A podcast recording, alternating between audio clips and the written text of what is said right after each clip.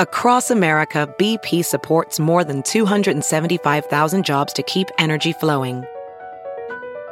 Jobs like building grid scale solar energy in Ohio and producing gas with fewer operational emissions in Texas. It's and, not or. See what doing both means for energy nationwide at bp.com slash investing in America.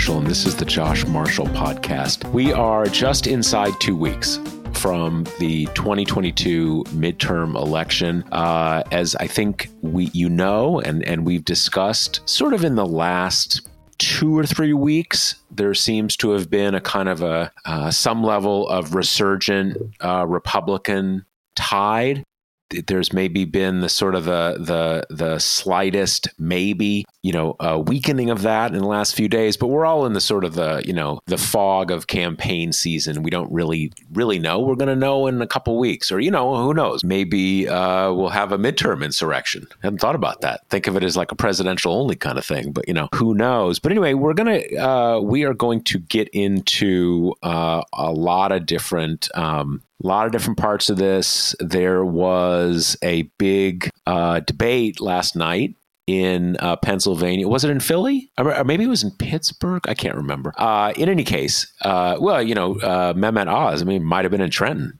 Right, if he wants the hometown crowd. Anyway, we're going to get into that because you know that was um, you know, there's a lot of debates going on right now. Uh, we're in that kind of, you know, uh, final period. But as as we know, this debate had um, a lot of extra drama to it, not only because this race has closed a lot. Uh, you know, Oz was signi- I'm sorry, uh, John Fetterman was significantly ahead of Mehmet Oz, and then you know now it is basically a tie race. You know, depending on how you want to look at the polls, maybe uh, Fetterman still has like a very, very slim advantage. But as we know, uh, Fetterman had a stroke middle of the year. I'm trying to remember exactly when that was, you know, mid year, something like that. I think it was four or five months ago. And he still clearly has a significant level of impairment. What we can draw both from uh, his own doctors, but I think more importantly from outside uh, uh, doctors, the kind of impairment that he has is not cognitive. It's not that he doesn't understand things or can't, you know, inside his head, uh, to the best of our medical knowledge, he's just like, you know, you, you, and I. But when you have a stroke, you sometimes have problems processing uh, language. You know, you hear stuff and, and you know, we, we, we uh, it's one of these things that one only kind of fully starts to understand when things go wrong you know, hopefully not for ourselves individually or our family members, but you know, I think we we generally think of, you know, Kate says some words, they go into my ear, and since I understand English, cool. I understand what Kate's saying. And I, I speak back, and my words, I mean, in this case, through some electronic mumbo jumbo, go into her ears, whatever. But obviously, it's a little more complicated than that right? You have parts of your brain. You have parts of your brain that uh, receive audio signals, right? Uh, that we know something is loud, something is quiet. Uh, in in music, we have different like you know tonal qualities. But then there's another part of our brain that takes language sound and processes that into something we can understand. And that is not identical to, you know, the fact that I am an English speaker. So I probably, I mean, I don't know how many words I know, 100,000 words, maybe a few hundred thousand words um, that I've uh, memorized. But again, that's different from processing speech. And, you know, when you have a stroke, when you have um, brain damage from a stroke, which is what happens, you know, in many cases you can recover, your brain can kind of rewire. But Fetterman is is is dealing with that and it's real. Um, and there's been, you know, not surprisingly, the Fetterman campaign really did you know did not want to do a lot of debating. Mehmet Oz's campaign was like, you know, let's do 57 debates and let's do it uh, standing on one foot and patting your head and rubbing your tummy at the same time, right? I mean, as we as I think we talked about last week, you know, Oz was really far behind. Um, didn't really have a lot of. Uh, he's from out of state. Didn't really have a lot of policy traction. Uh, they've they've they've done a lot of crime, but basically they made their their their campaign about Fetterman's stroke, right? And it's been fairly successful, I think. Uh, and last night, um, I think that it was sort of universally agreed that you know you could tell Fetterman is still not 100 percent you know, very clearly. And the question is sort of like, is that going to matter? Right. I mean, I think, uh, I think if you want to be um, honest, you know, it's not great, you know, from from an electoral standpoint. Um, but uh, you know, uh, voters are unpredictable. Um, they're my impression, and I want to say that I did not watch the debate live, kind of on purpose. Kind of didn't, kind of didn't want to. Um, but when I did see it, I would say Mehmet Oz, if you looked at his expressions, whenever Fetterman was sort of struggling with a word or struggling with some hearing, like Oz, like, I mean, he was like, he seems sort of like some, like kind of giddy. And certainly, obviously, I come to this whole thing with with with pretty clear uh, sympathies. Um, but you see someone acting like that, and you're like, "What an asshole!" Like, what an what an asshole!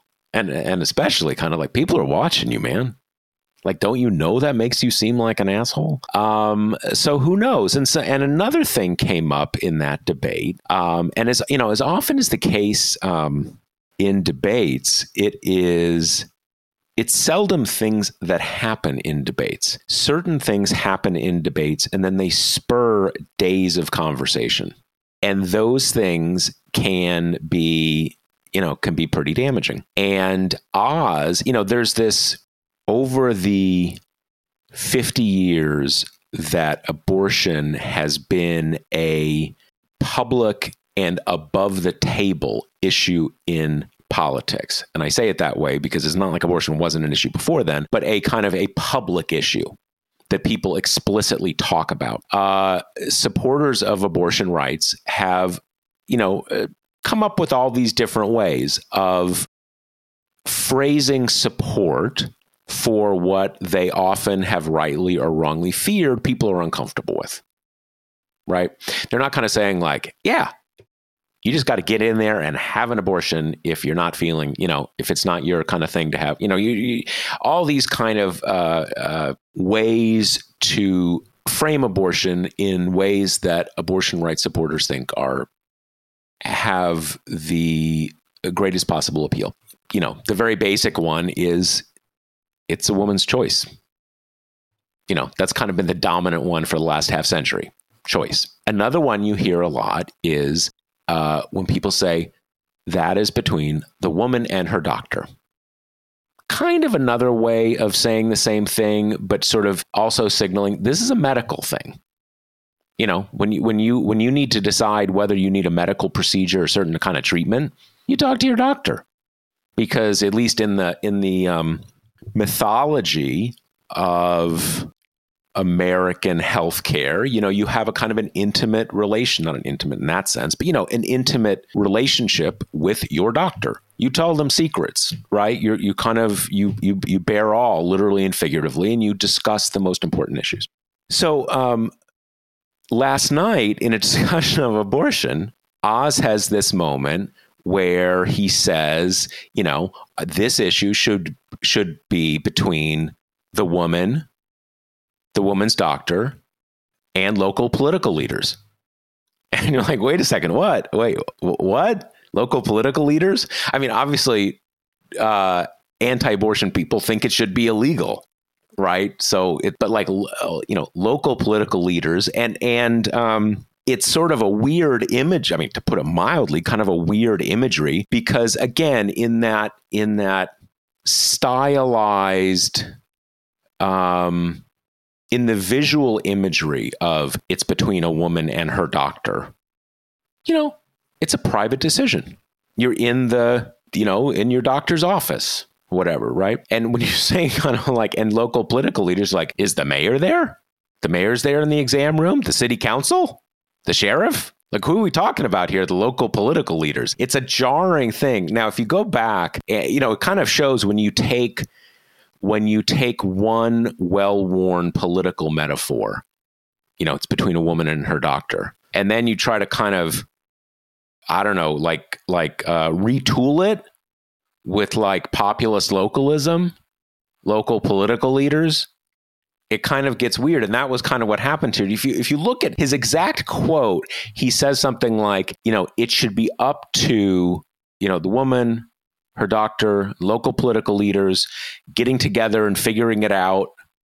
You know, so it's it it ends up being this kind of weird, I don't want to say mixed metaphor. Um, but it's just you know people don't i don't you know i don't want to speak for women but like you know talk to your doctor i don't think people want to talk to the mayor when you're deciding whether to terminate a pregnancy am i wrong on you know i don't think so so democrats are trying to kind of grab onto this as the thing that will you know have life after this debate they obviously are i think rightly uncertain about the impact of of fetterman's uh, performance. And uh, so we're going to see.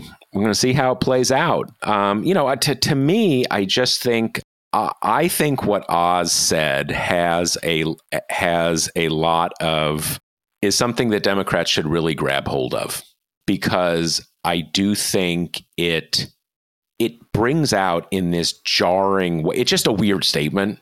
So you know, you repeat it, and was like, "What? you know, it kind of it kind of grabs people, but it also brings us back to the basic point that that a lot of people like maybe this isn't up to the local political leaders. Maybe it's just any woman's decision about what she wants to do with her body. And, you know, obviously you can you, you bring in other people you trust, your doctor, your uh, you know, whoever not not local political leaders especially since local political leaders it's sort of like you know what's what's the you know the the mayor on the simpsons? Local political leaders are kind of like especially cheesy. I mean no offense to all you local political leaders but like you don't want to ask local political leaders or leave it up to local political leaders whether you're allowed to terminate your pregnancy uh, here's me telling you what you do or don't want to do about your terminating your pregnancy. So well, we're going to uh, bring in my co-host pretty quickly, since so I'm not the only person uh, talking here. Anyway, uh, let me quick quick reminder that the Josh Marshall podcast is brought to you by Grady's Cold Brew Iced Coffee. You can get 25% off uh, your next order at Grady'sColdBrew.com with promo code TPM. So, all right, co-host Kate Riga, uh, what? Let's well, let's start with. Um, local political leaders. What's your what's your read on that? It's funny because I think, you know, like you kind of opened it, the the Oz campaign wanted seven debates and there is i mean even in a, in the pre-fetterman stroke world that makes sense this is a guy who made his living on tv he obviously knows how to have stage presence and fluency in front of an audience and cameras and you know all of that fetterman even pre-stroke was never, you know, an orator. That like wasn't his skill set. And that kind of, I think, benefited benefited him for a while because it played in with this idea of you know he's authentic he's not a traditional politician ergo he's not polished shorts hoodie the whole package so in this way, this debate should have nothing but upside for Oz. And that could even be read in the way that the Fetterman campaign was kind of softening the ground beforehand. You know, they were sending out memos to reporters and press releases, kind of saying, you know, now John might miss some words or, or mush them together, or, you know, public speaking has never been John's strong suit kind of thing. And then they get up on the stage, and Fetterman is clearly kind of struggling. And I think we've seen, even at recent events, him be more fluent than he was last night, which makes sense, right? I mean, he's trying to give answers in like a 30 second time frame and working with this closed captioning stuff and it's high pressure and all the rest. But it should have just been a really a perfect evening for Oz. And yet, then he just kind of gift wraps this quote that the Fetterman campaign, I think, even in the hours after the debate, released a, a press release saying that they're going to cut an ad, you know, out of the statement. Um, Eh, they've got their soundbite, right? Whenever we go back and forth about these debates and their importance, it's always about just kind of like what is going to be the the resonating moment that was kind of snappy, that's ad friendly, that's internet friendly. And Oz just handed it out. I mean, and in some ways, this is why people don't like doing unfriendly and unfriendly media or unfriendly questioning because he is in a very difficult position, which is that on his TV show, he expressed kind of a more traditionally supportive of abortion rights view. He then tried to pivot by saying, you know, all abortion is murder. And neither of those you know, are really going to fit who he's trying to be in this Pennsylvania race. So he has to try to walk a tightrope that's really difficult because you've got people demanding absolutes. And so, you know, in this way, I think he got the question multiple times of if he would support the 15 week ban. You know, he definitely tried to dance around these questions. And that's the one he finally kind of had to answer and just said almost as wrong of a thing as he possibly could have said in that situation. And, you know, other kind of like the Ron Johnson's a bit. He he's been a little more swingy on it, but someone in his position too has tried to do the whole ah don't worry about it. Like uh, this is left to the state. You know, just doing that weird thing where they're like I'm impotent. You know, it doesn't eh, don't listen to me, um, kind of thing. But here it's like Oz just delivered this thing of like like you say, it's distinctive because the woman and her doctor thing is such a cliche. So, in addition to that, grouping just immediately kind of strikes your ear. And then I think he was going for this idea of like local politicians, people know and trust them. And that just feels like such an outdated model of like kind of, you know, when you knew your your councilman or whatever and you saw him around. And now, I mean, is there any kind of character that encompasses the extremism of the Republican Party right now more than a local politician. Yeah, it's it. I think you hit it on the head. That again, woman and her doctor is such a well-worn sort of metaphoric image that I mean, you almost kind of there have been many ads, literally a woman in a doctor's office, you know, in, in an examination, you know, examination room where you're where you're you know, kind of sitting where they're actually going to, you know, be a doctor and having a hard conversation, that kind of that thing. And the way he put it just kind of makes it, you think, like the mayor's going to be there too. Right. What does the mayor think? What does city councilman think? You know, which is just a little, a little jarring. And again, I don't know. Um, it is, I don't know what the psychology is, but I you know, I think part of it is maybe that, um, you know, people who ascend in national politics are pretty packaged, right? They tend to be relatively good looking people. Um, they're packaged, right? And local is is not as packaged. And it's just, you know, kind of, and, and as you say, kind of uh, some of that is not just visuals, some of them pretty insane. Right? So it just it just it just does seem uh it's not a good um image and it does bring you back to the basic point is this should this be up to uh, politicians who are uh you know mostly male? Right. And kind of probably even more so in in certainly i would think even more so in the kind of regions where this is probably going to be an issue. Right. Right? Yeah.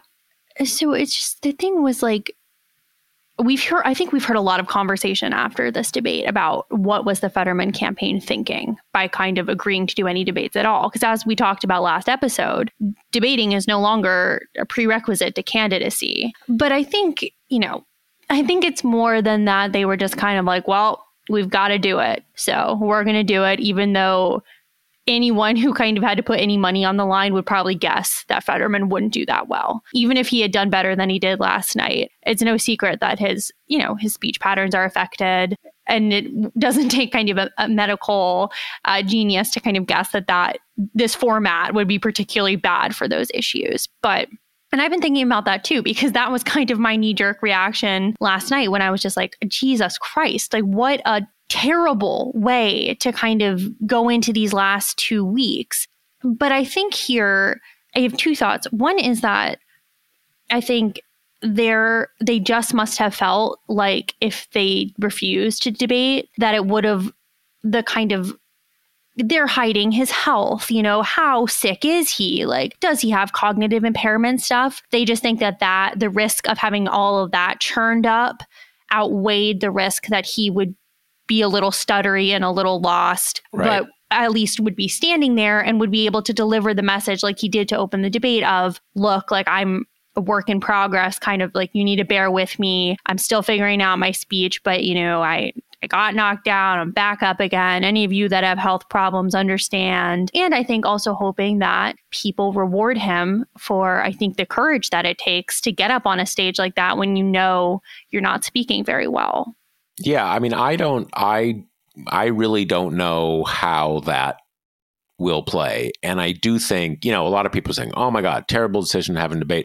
I do think, um, you know, it, it is easy to say that now, no question about it. Um, but you know, for months, you've and certainly, you know, the big the big newspapers, like you know, he's not they're not being transparent enough. He needs to show himself. He needs to debate. I think they they, you know, I think they clearly thought that it was just untenable mm-hmm. for him not to debate. And I, I, I don't know. I, I, I, I I at least think that people who th- who say they made a terrible mistake are not quite reckoning with the amount of pressure they were under to allow one debate. I mean, who knows? And and and again, it's it's sort of like um, you know, you don't know how people will react. And again, I I did I did quite apart from the abortion comment. I do feel like I, I don't know. Oz has did seem like he was kind of snickering when totally. when when when Fetterman was was struggling, and that's a that's a that's a bad look. I don't think that's people don't like that. And I mean, going into this, right? It's like both men had two goals. Oz would be to raise his own likability because so far, any kind of progress he's made in the polls has been with people who are getting nervous about Fetterman, not people who are suddenly like, God, that Oz, he's the best, you know? So he was trying to like, he, obviously, he wanted Fetterman to look bad, which I would say he probably he achieved. Succeeded. Yeah. And then he also wanted to have some positives in his column. There again, I think it's pretty universal that he did not succeed. I think he came across, like you said, kind of snide. Um, you know, he made that one comment about like, oh, maybe I wasn't speaking clear enough. Like, just yeah, no, dick, that that you know? was like that was the one that really like made me think. All right, I'm not just like kind of imagining this. He's really. I mean, that's just nasty. Um, and and that na- nasty doesn't even quite capture it. That is uh, just sort of vicious and yeah. and um, you know denigrating someone for their physical incapacity.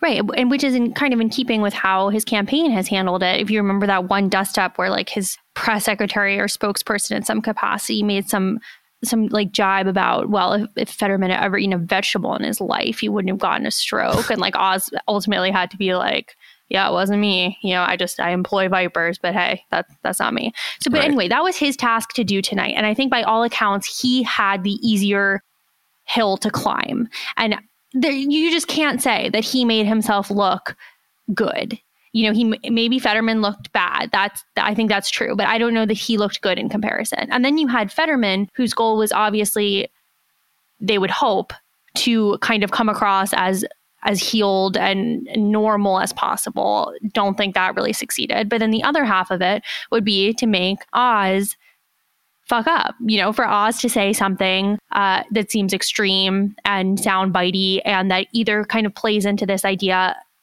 of what the Fetterman campaign has been, you know, dressing him as the whole time, which is this like carpetbagger who's inauthentic, who has made his money on the backs of kind of duping people who are in medical need, putting on this like ill-fitting MAGA suit. And that is what they want Oz to be. And then he comes out on the stage and says something that rubs people the wrong way about his abortion stance. So, in that way, I do think there a lot of the conversation has been about Fetterman, and in some ways, this might be a situation that's painted by how people are talking about it afterwards. But I, I still don't see it as just like kind of a pure slam dunk for Oz, which by all accounts it probably should have been.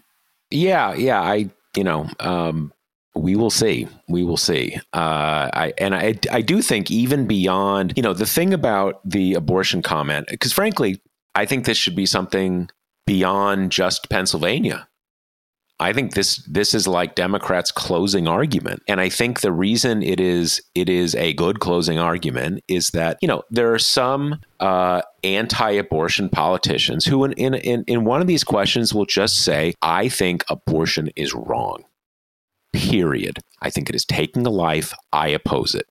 And if you support abortion rights, you obviously disagree with that and it can upset you. But what can you say? You know, what can you say?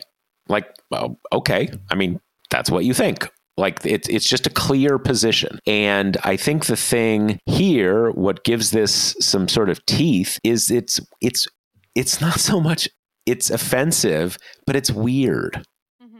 Like the local polit- local political leaders, I, I need to I you know, they they they they get a say and what you know they're going to come and t- I, I talk to them about my abortion or what? It's kind of it's sort of creepy right? Yeah. which gives it that extra sort of you know uh, uh, thing to it. So you know we'll see. Yeah, we'll but I mean, the, th- the, other thing about this that is kind of similar to, you know, Kari Lake in, in Arizona is just a byproduct of this trend of Trump specifically kind of anointing people he's seen on TV to run.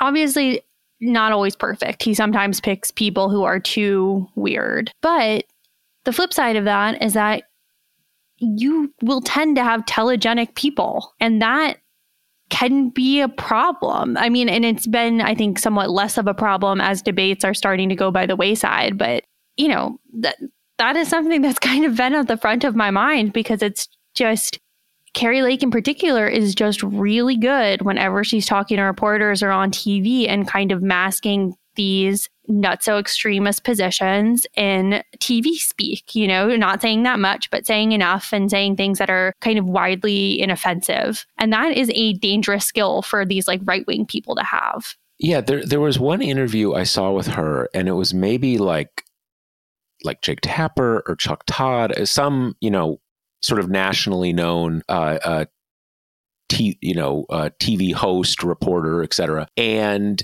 uh, you know, she said something about, oh, you know, all the all the votes in Phoenix were, you know, insecure or tampered with or something like that. And the person said, oh, okay, wait a second, like that is not, tr- you know, that is not true. And she can and normally, um, normally a someone in her position will say like, "Well, who says?" or "So you say?" blah blah blah blah. And she came back with this, "Oh, in fact, the department of such and such said it is true."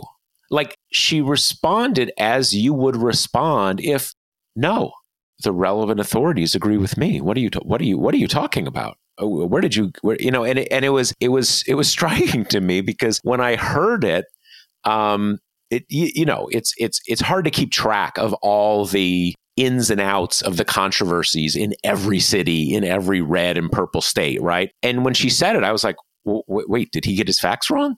You know did she, she seemed so you know so sure. And i think it's what you said is that she's been on tv she's been a news reporter right? She's been a or you know i don't know if she's a reporter or an anchor but she just kind of knows how you say things. Right yeah, I think this transitions well into the other into another kind of candidate focus topic I want to talk about, which is uh, you, Josh, wrote a recent post kind of about a point we've been returning to, which is that Tim Ryan seems to be running about as good a campaign as a Democrat, you know, not named Sherrod Brown, can run in Ohio, and that it's still, I mean, jump ball per the polling, that would lead us to kind of give the edge to JD Vance just because of how red Ohio has become so quickly. But you know, it's an interesting point that where where other races have kind of oh, pretty much across the board, you know, done done what Fetterman's has done, which is that Democrats were doing quite well into the summer and then tight, tight, tight, tight, tight, and now that we're two weeks ahead, you know, it's enough to just make you want to die. But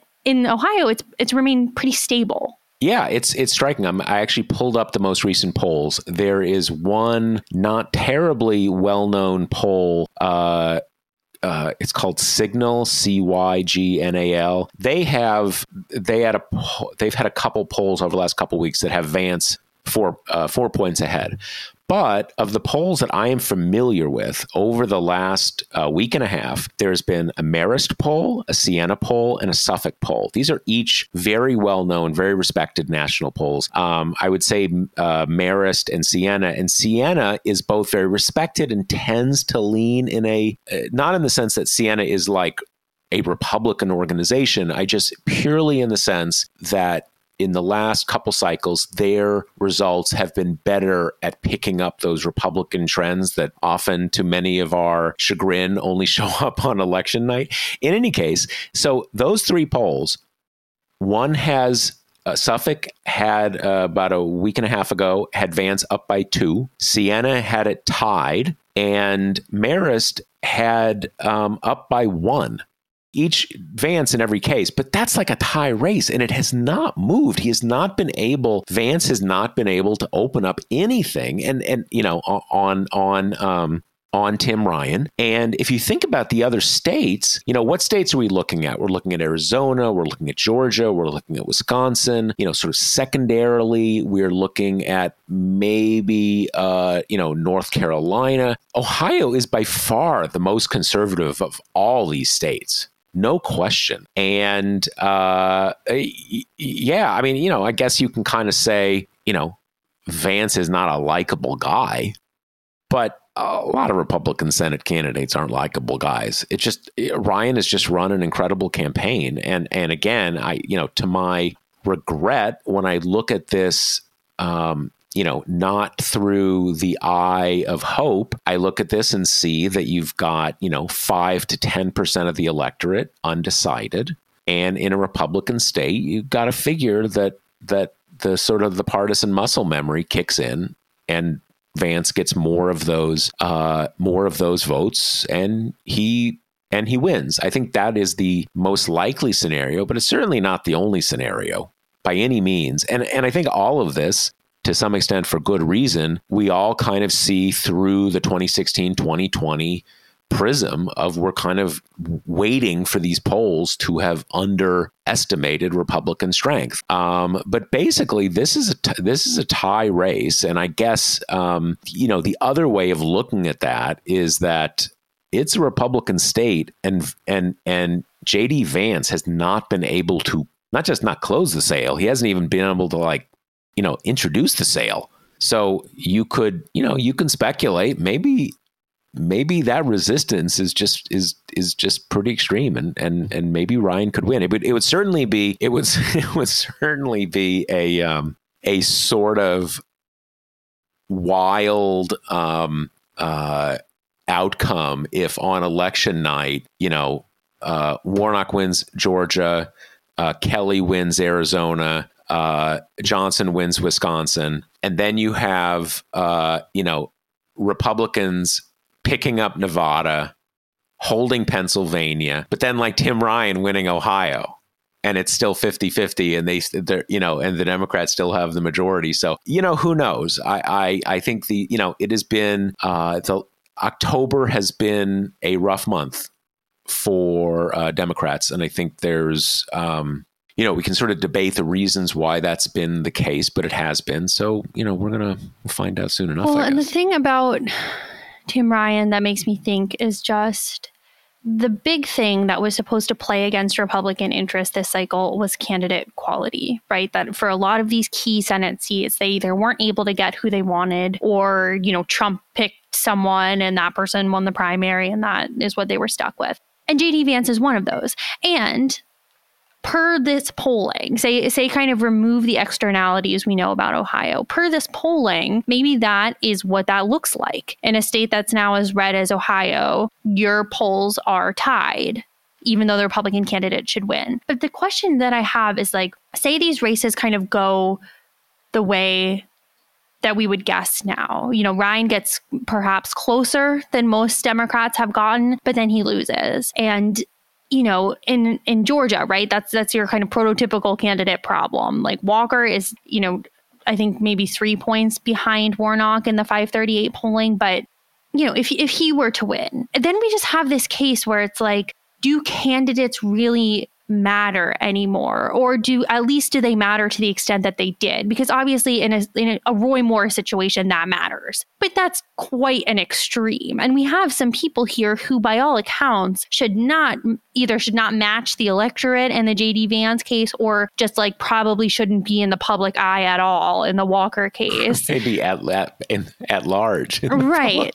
And then it's almost you've got these like kind of beto o'rourke situations right? Which is like when he came within striking distance of Ted Cruz and ran this like big kind of blockbuster campaign.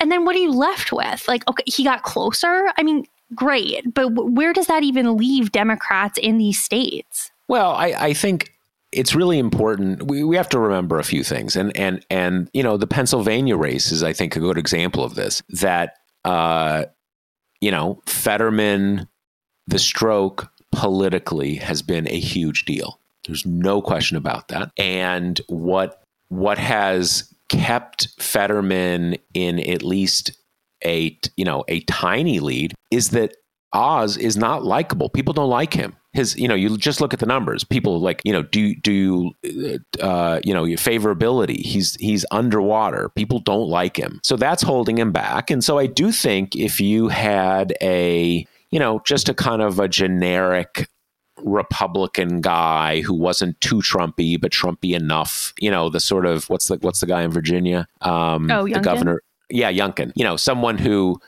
whatever Youngkin is in reality, how he managed to present himself um, when he when he ran for for governor in Virginia. You had someone like that, and kind of like, oh, you know, feel so bad for John Fetterman. You know, uh, wish him the best. You know, someone like that might now be just ahead. Um, and uh, I certainly think that a just generic you know generic republican in ohio so i i don't i think candidate quality still does matter. Obviously, much less than it did in in the old days when when things were not so partisanized, where you probably have you know forty five percent of the electorate who will literally vote for anybody, you know, who has the who who um, who has their party identification. Um, but the other part is too is remember, I don't think it's like it's hopeless in these states you have an upended society, you have high inflation, and the Democrats are in charge.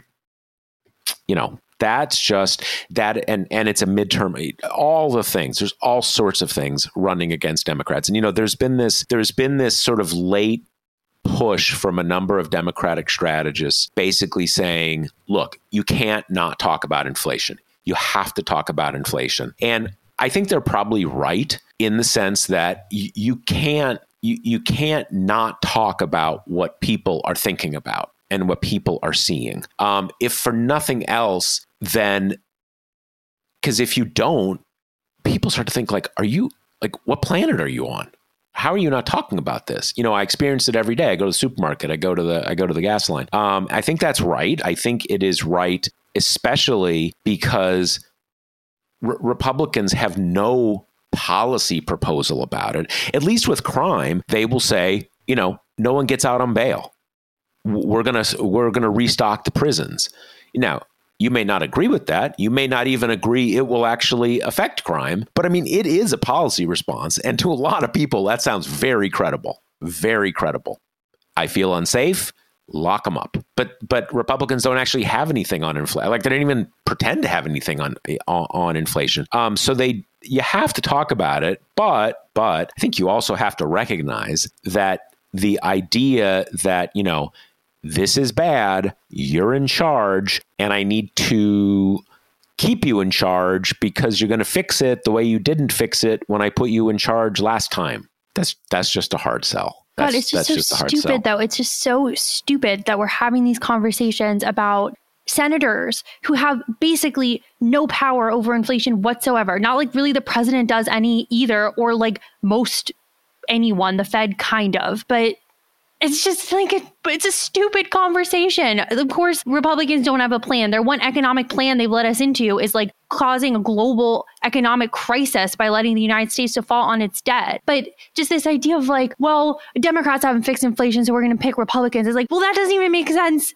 not even from an ideological standpoint, but just from a logistical, who's got any power to deal with this? Like it's happening world round. It's just so stupid. Yeah, I mean, well, you know, the one th- the one thing I think we all always have to remember is that, especially in a partisanized era, this whole conversation it it it it's this weird inversion because people like us, you and I, also probably almost everybody who's listening, certainly the people who we kind of intermingle with on Twitter, although that's more my addiction. You're better better at ignoring it, I think, than I am. Um, you have a campaign discourse that is conducted by people who really know a lot about politics. They may be jerks and they may not know policy, but they know a lot about politics. But what we're actually contesting is 10, 15, maybe 20% of the electorate who doesn't have fixed ideological opinions, is not very familiar with politics. And, you know, so is it stupid? Yeah, because like you know, if if if if someone uh, you know if if if people were playing to me about my decisions about you know the amount of alloy we should have in the steel we make, I'm sure I'd be pretty dumb too because I don't know anything about that, and I'm not paying any attention to that, right? So it is that that is kind of the reality. Which fine, I don't get to pick the world that I live in, All but right. I, at the very least, I'm going to keep crusading to like stop the valorization of people who don't pay any attention to politics because that happens all the time. This idea of like normal people are too busy to pay attention. It's like, well, they should, you know, they should. Yeah, and I mean, we don't have to pretend like it's better if you don't. Yeah, I mean, it's not that hard. I mean, it's not that it's not like you have to be obsessed with it. Exactly. You, you, can, you can you can keep up just sort of read, eye, read, read up on like who's running and stuff like that. Right. So yeah. So uh, now I want to talk about this tweet that has been like stuck like a little irritant in my brain since I saw it. Um, it's from uh, this guy Michael Sweeney. I don't really, I don't know who he is, but he, uh, he works in movies and TV, but kind of not the most important thing. But what he tweeted was, given what will happen in the next two to four years, I think we'll look back on the moment where Democrats had slim majorities in Congress and be absolutely baffled they didn't do more to prevent fascism from taking power from them when they had the chance. Okay, and the thing about that is I really understand that that is a good tweet, that that is a uh, compelling tweet, um, especially now that Rep- uh, Democrats are feeling kind of increasingly nervous about the midterms. This idea of we had the chance and we blew it. But you know, logistically, what were Democrats supposed to do? And you know, I'm not trying to be here like team Democrats are great. And I think there's a long history where Democrats were either kind of feckless or naive in a way that did let them get kind of played by Republicans or by uh, red state members of their own party. And you don't have to go very far back to see that. But this was a situation where, like, coming in, it's the Biden administration particularly kind of knew the score, you know, and everyone going in knew that Manchin was going to be a problem. We didn't know that Sinema would, the extent to which she would become a problem, but we thought Manchin would be difficult. I think we thought he was going to need buttering up some bribes, you know, a lot of jokes about making West Virginia the nicest state in the country, all that kind of stuff. But my God, like they try to cater to his every whim. And it's still kind of a miracle that they pulled off the legislation that they did. And nothing at any point ever compelled him to be interested in reforming the filibuster. So, I mean, what what would you have had them do? I think it's this idea where it's a lot more comfortable to think of Democrats as being kind of spineless weasels who who miss their opportunities because they weren't brave enough and they're too centrist and too, you know, I don't know, beholden to corporate interests or, or insert your thing here, than to contend with the idea that Democrats won only this very slim majority after the country witnessed firsthand this physical, visceral, enormous threat to our democracy. And this is the best they could eke out from that position. I think that's a lot of a less comfortable understanding than this belief that Democrats are just somehow inherently weak. And that's why they can't beat back the threat from the Republican Party. Yeah. I mean, you know, to me, I see that there is a certain posture that people have that, uh, you know, there's sometimes in life where you just say, I could have done that thing. I should have focused on it. I didn't. And now I regret it so, so much. And there is a certain posture that is that is very common on social media, although not just on social media, of a kind of self-validating catastrophism of sort of like, yeah, we're gonna look back and like why didn't we we we we it should have occurred to us that that we should have prevented fascism, but we didn't prevent fascism, and now we have fascism. Ah, dope. What was I mean? It it is again. There's this there's this hard to capture sort of moral posture and aesthetic of, of, of that thing. I mean, I'll read, read word for word. Given what will happen in the next two to four years, I think we'll look back on the moment when Dems had slim majorities in Congress and be absolutely baffled. They didn't do more to prevent fascism from taking power when they had the chance.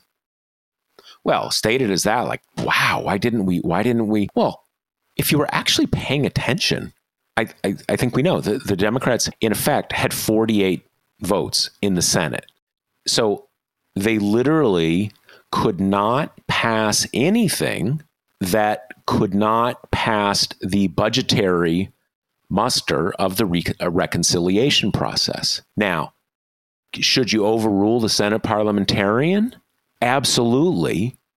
But you had two senators who were wedded to this idea of procedure and propriety, and they were not willing to do that. So we actually know exactly why they didn't do more. They did not have the votes to do more. Now, you can kind of draw back and maybe you can say well, you shouldn't have people who suck like like Joe Manchin. Like, okay, sure. I mean, and yet that was the actual Congress that was put together. Um, the other thing, I think a, a whole other layer of this, and this kind of goes in another direction, you were not you were actually not going to be able to pass laws that are sufficient to in themselves arrest the right-leaning proto-fascist elements within this country. At the end of the day, you are going to have to win elections. And maybe that means you have to win elections under unfair election practices. But you know, people talk about well, this I don't I don't even remember now if we did this. That I think it, I guess it did pass. I can't even remember now. You know, the fix to make up for the idea that um, you know the vice president can pick the next president if they think if they think so.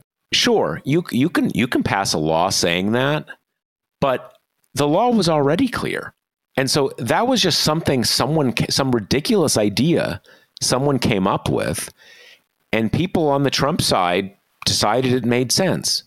So when the other side is already just willing to kind of break the law and make stuff up, your statute law is not going to stop that. It might it might make it a little harder to do the thing they came up with last time, but again, it, and this is this this goes back to the um, the literalism and civic focus of most liberals you need a law, pass a law. Well, if you're not following the law, if you're making up laws, that's not going to cut it. You will you will need to do this fundamentally um, at the ballot box. And the final thing I'll say about this, it's it, it's really self-womping.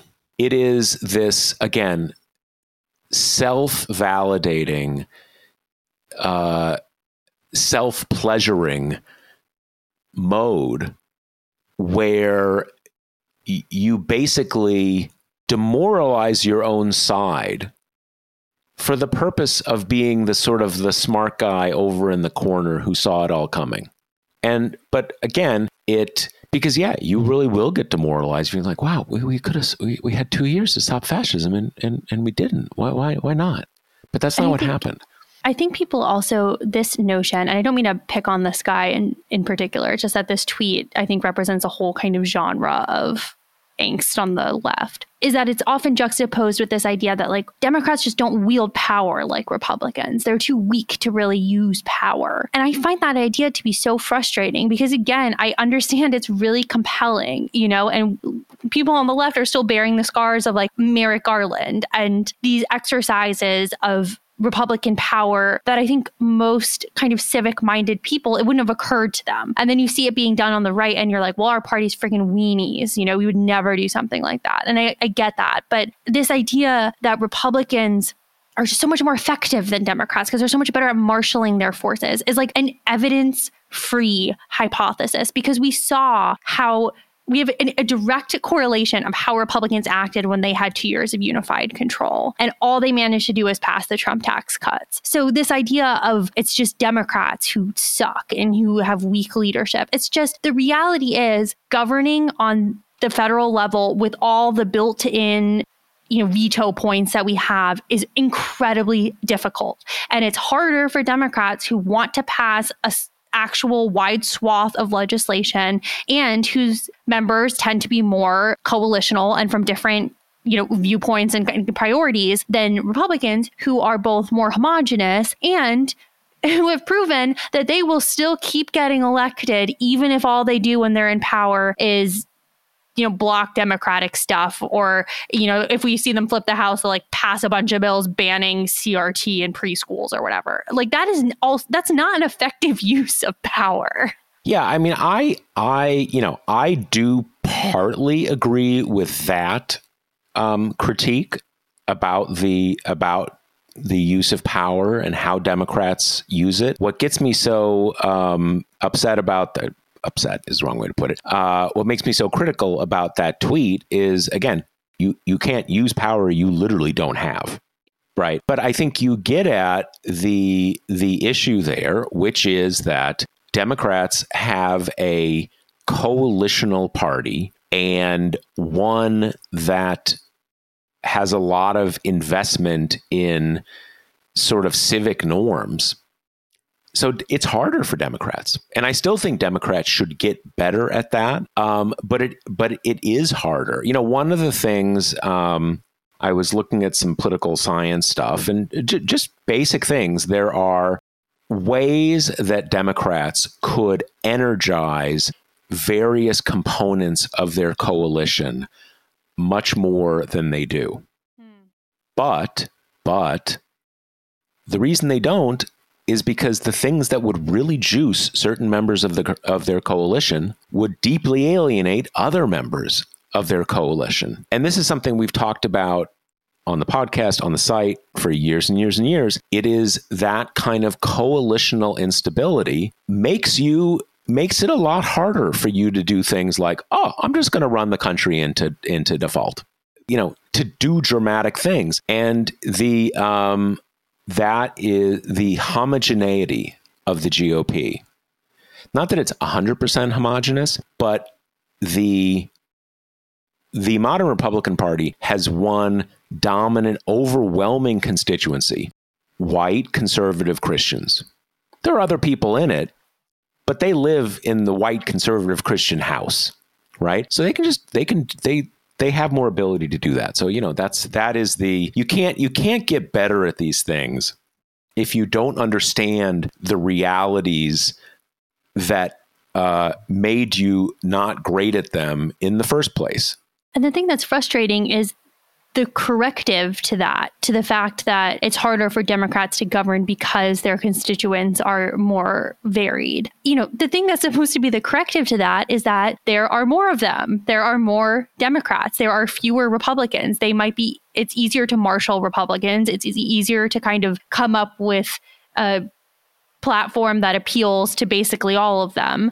But there are fewer. So Democrats should have that kind of corrective uh, advantage that mm-hmm, it's mm-hmm. unwieldy, it's a big tent, but it's big. That's the point. But that just doesn't work when you have all of these either kind of institutional or politically devised tricks to ensure that Republicans never have to broaden their appeal, that they can only remain a, a attractive prospect to a minority of voters. And yet, have a 50 50 shot at winning the presidency every time, have a 50 50 shot at the houses of Congress, maybe even, you know, advantages because of the way that Congress is structured. And uh, on the state level, I mean, forget about it. We're talking about super majorities in essentially 50 50 states. So you just can't, I don't think you can write that part out of the story just because you're so eager to kind of flagellate the fact that Democrats weren't able to, in these two years, prevent the onslaught that's coming from, you know, 40% of the country. Yeah, totally. Totally, totally, totally. Okay. So um, this is, we're going to end with this question from Daniel, who says, a uh, question I have is what is the explanation for formerly swing states like Florida and, and Ohio, and to a lesser extent, North Carolina and perhaps a couple others, moving reliably red in national elections? And I think the reason why I liked this question is Florida and Ohio in particular, you know, undeniably moving to the right but I think for different reasons that makes them each kind of an interesting case study, you know, because Florida in particular, it's hard, it's almost easy to forget now that DeSantis only beat Andrew Gillum by like a squeaker margin. Yep. I mean, there was a recount and everything. Yep. Um, and now it's like, you know, DeSantis is king of the hill, right? He's, he's calling the shots. He's a right wing media darling, the kind of will he, won't he 2024 versus Trump, you know, all that stuff. And I think a huge part of the Florida story has just got to be lot of people coming to the state and a lot of those people pulling it to the right. And then you also have the idea that I think the older generation of kind of reliable Democratic voters has been steadily dying off and being replaced with the older baby boomers who tend to be more conservative than that yeah. kind of, I guess, New Deal coalition type group. Right. Um, and then I think you also in the this big similarity in both of these things is that their state legislatures are hopelessly gerrymandered, completely out of reach of dem- for Democrats. Yeah, I I, I think uh, there's a few ways we can answer this question. One is that there are certain states that are trending right, and other st- states that are trending left. You know, Arizona and Georgia. You know, they were uh, Biden won. You know, Senate and president won them uh, two years ago. There's at least a decent chance that that uh, Democrats will win them again. So, you know, different states going in different directions. You know, Colorado is another example of that. It was a pretty Republican state um, until until quite recently. And to Kate's point, I think though I think the state that is just no surprise is Ohio. It, we know that there are a lot of democratic weaknesses in the industrial Midwest. Uh, we see that in, you know, we, we, we saw that in Pennsylvania, Wisconsin, and Michigan in 2016. We saw that those were close again. So there's there's demographic reasons in those states that that have made them more a vulnerability, all of them. Ohio, you have the combination that a big chunk of it is basically part of the South culturally part of the South and and part of in in another area part of like West Virginia. So it is a more um, you know, it has more of what has made the industrial Midwest more challenging for Democrats. You know, North Carolina, I'm not sure you can actually say it has gotten more conservative. You know, it was like a huge, amazing thing when when Barack Obama won it, right? Um, so that I'm not I'm not totally sure that that um, you can really make a strong argument that it's that it has moved that much. It's always been really tough for Democrats. Um, and then in Florida, I think to Kate's point, um, it's certainly not even even with all those things. It's more that it's just kind of notched out of the point where you can say it's a swing state anymore, but much less than with Ohio. Ohio is like I don't, you know, no one's no one's thinking that like oh if we just get the right candidate we're gonna right we're gonna you know yeah the, the what I wanted to say about Ohio is that in a lot of these uh, kind of rust belty places, right? The dynamics are similar in that the cities are becoming bluer, the rural parts are becoming redder, and then you know, it just kind of ripples out from there. The the suburbs that are kind of right around the cities are also blue and everything. But in Ohio, you've got a situation where, first of all, just less of the population lives in their cities than do in these like comparable Rust Belt places. You know, you think of somewhere like Pennsylvania and how many people live in Philadelphia. I mean, that's a huge chunk of and, it. And, and, and Pittsburgh. Exactly. And in, in Ohio, you know, in, in Cleveland and Cincinnati, there are just simply less people there. And on top of it, they tend to be less kind of vehemently blue as these other counterpart cities are. So you've got not that same kind of blast of power from the urban centers, which is huge because in other of these states, you just kind of, if you can run up the margins enough in the cities and the surrounding areas, you can kind of counteract the huge drain from the rural areas. But that model is not as effective in Ohio. And then I think, like what you were getting at with the more kind of ancestral Ohio problems, is that Ohio is that prototypical old Democrat form, you know, the the kind of old union stuff, the the blue collar worker stuff, all of which has trended so red recently. And then the other coalitional strengths that are helping Democrats come up in somewhere like Georgia, where they're, you know, successfully kind of marrying cities, women in suburbs, and minority voters in both. You know, Ohio's a lot whiter than some yeah. of these other places. Yeah. So you also don't have that to kind of make up those discrepancies. I mean, another thing that that occurs to me, and this this has something to do with my my family background, that um, you know, Illinois is a very blue state. You know, kind of not even contested in presidential terms, kind of barely contested anymore in in in, in Senate terms. Southern Illinois, culturally part of the South, definitely definitely culturally part of the South. I'm sure it's overwhelmingly Trumper. Um, half my family is from is from Southern Illinois, um, so I know that. But the thing is, there's no big cities in Southern Illinois. It, there, there's just not that many people who live down in Southern Illinois. Um, and obviously, Chicago is one of the biggest uh, cities in the country, and not just Chicago, but the whole kind of greater, you know, Chicago area and stuff like that. So um, it's it's all these things. But again, you know, you have the part uh, Southern Ohio is just is just part of the South. So each one's a different story. But I do think it is you, you have to remember yes, why are these states that were swing states becoming red states? And you could add Iowa to that is another perfect example, even though people focus on it less because it's smaller, it's fewer electoral states. But again, Arizona, Colorado, Georgia, you know, there's there's states moving in both directions, which is, you know, which is kind of um, which is kind of how it always is, or at least always is in um, in this era that we're uh, living in. You know, you go back to, um, uh, I think, you know, both Nixon and Reagan won contests with winning all but one or two jurisdictions, you know, DC being being one. That's just un, you know, it's it's incomprehensible now that you'd have something like that. So, you know, in this in this polarized era, you will you will always slowly have certain states moving in and out of the sort of the, you know, the transitional space. That's just that's just political life. And it is so interesting that, you know, that old kind of chestnut of demographics is destiny is true even if it I think that phrase has long been kind of attached to this idea that Republican voters are old and that they're going to die off and then Democrats will dominate. And I don't think it's been maybe quite that simple, but this idea that Democrat that demographics is destiny is true. I mean, in both those examples we just talked about, but working in kind of idiosyncratic ways. Yeah, I think that I think that's what you say is exactly it. That it is destiny. It's just not as obvious how it will function. Right. Right. Exactly. We know why Ohio is different from Georgia.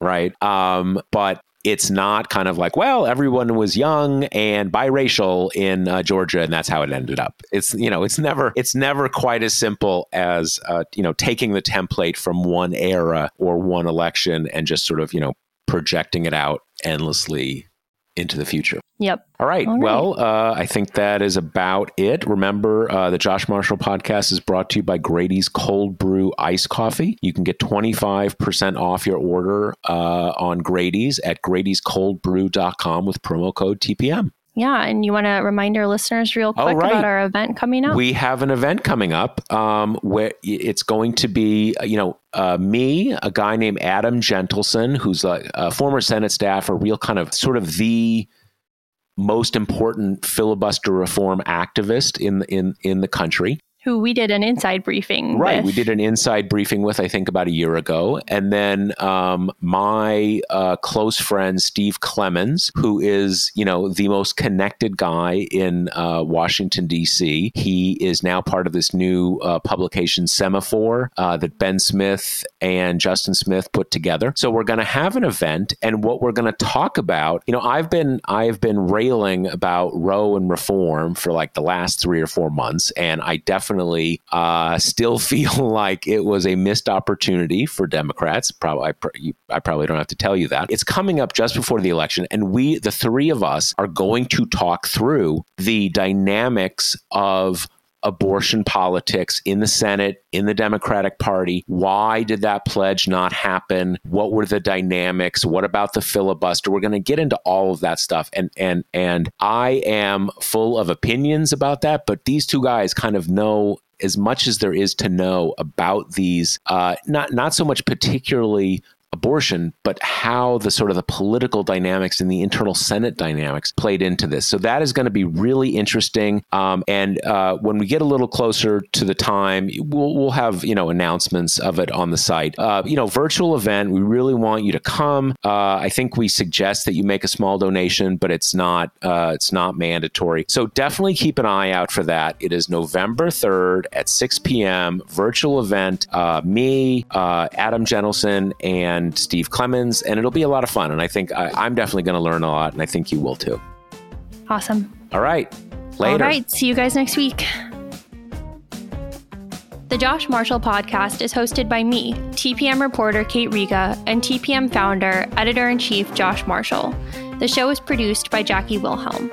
Thanks to Why Not Jansfeld for our podcast theme song, and thanks to all our TPM members who make this possible. Rate and review us on Apple Podcasts and subscribe wherever you listen.